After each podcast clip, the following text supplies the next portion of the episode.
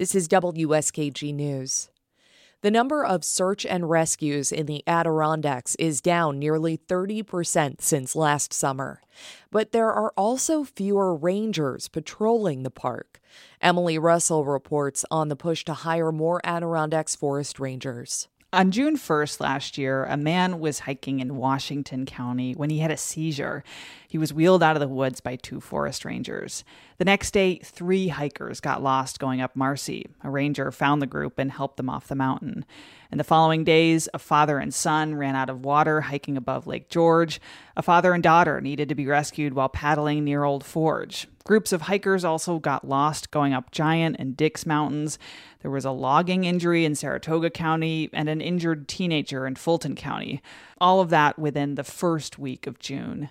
Summer of 2020 as a forest ranger in the Adirondacks was just extremely busy. It was off the chart level of business for us. That's Chuck Cabral. He's been a forest ranger in the Adirondacks for 15 years.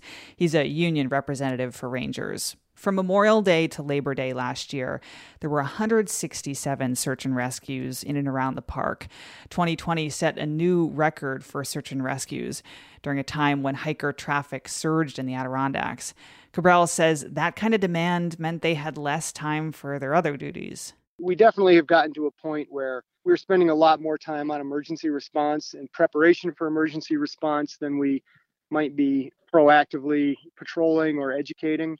Rangers got a bit of a reprieve this summer, with search and rescues down 27%. It was a pretty wet summer in the Adirondacks, and easing COVID restrictions meant more people could travel out of state.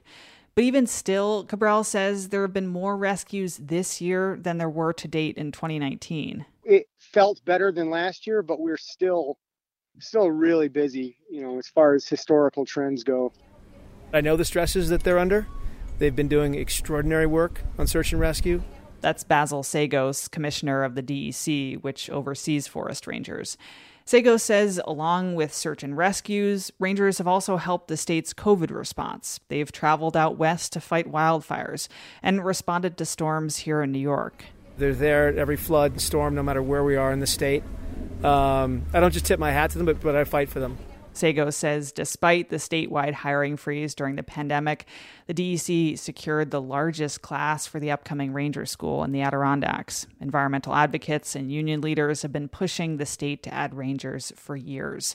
Seggos says he'll also press the Hochul administration for more resources for rangers in the next state budget.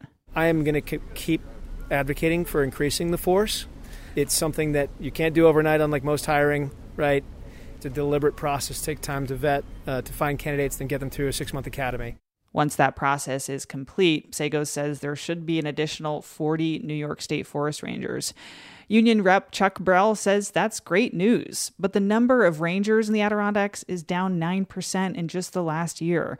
There were 65 rangers in and around the park in 2020, and now there are 59. You know, we're going to need to continue to add bodies. I, I suspect we could double the size of the force, and we would all have plenty of work to do. This is video from a rescue just last weekend. A ranger leans out of a helicopter hovering over Algonquin Mountain in the high peaks. A hiker was injured near the summit and had to be airlifted to safety. The incident on Saturday was one of 14 search and rescues that rangers did in the region just in the last week. I'm Emily Russell for WSKG News.